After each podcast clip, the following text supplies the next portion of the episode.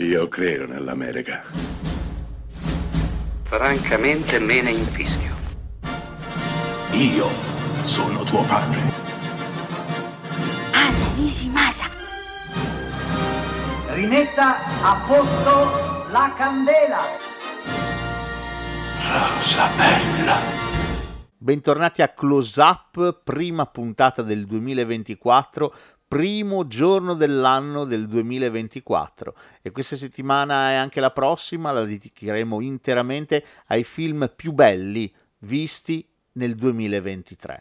Cominciamo immediatamente con un film toccante, straziante, intitolato The Whale, diretto da Darren Aronofsky e interpretato da un meraviglioso Brendan Fraser, Oscar per lui, per questo ruolo assolutamente indimenticabile. The Whale racconta la storia di Charlie, uomo più che obeso, che ormai sta finendo i propri giorni. Sì, noi lo incontriamo nell'ultima settimana della sua vita.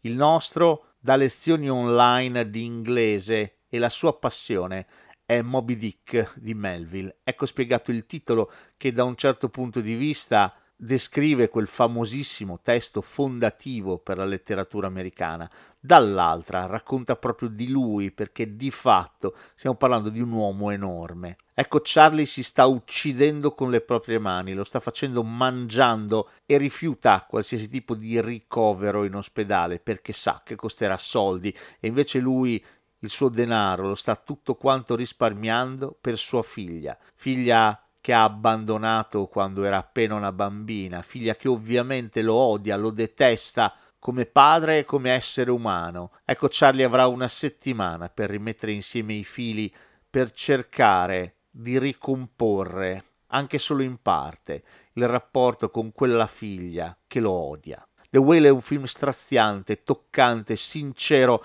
quasi pornografico nel suo esporre una condizione umana che spesso e volentieri ci fa girare dall'altra parte, schifati. Eppure c'è tantissima umanità, delicatezza e bontà nel personaggio di Charlie, personaggio più umano dell'umano, che lo riconsegna di diritto tra i film più belli del 2023 appena trascorso.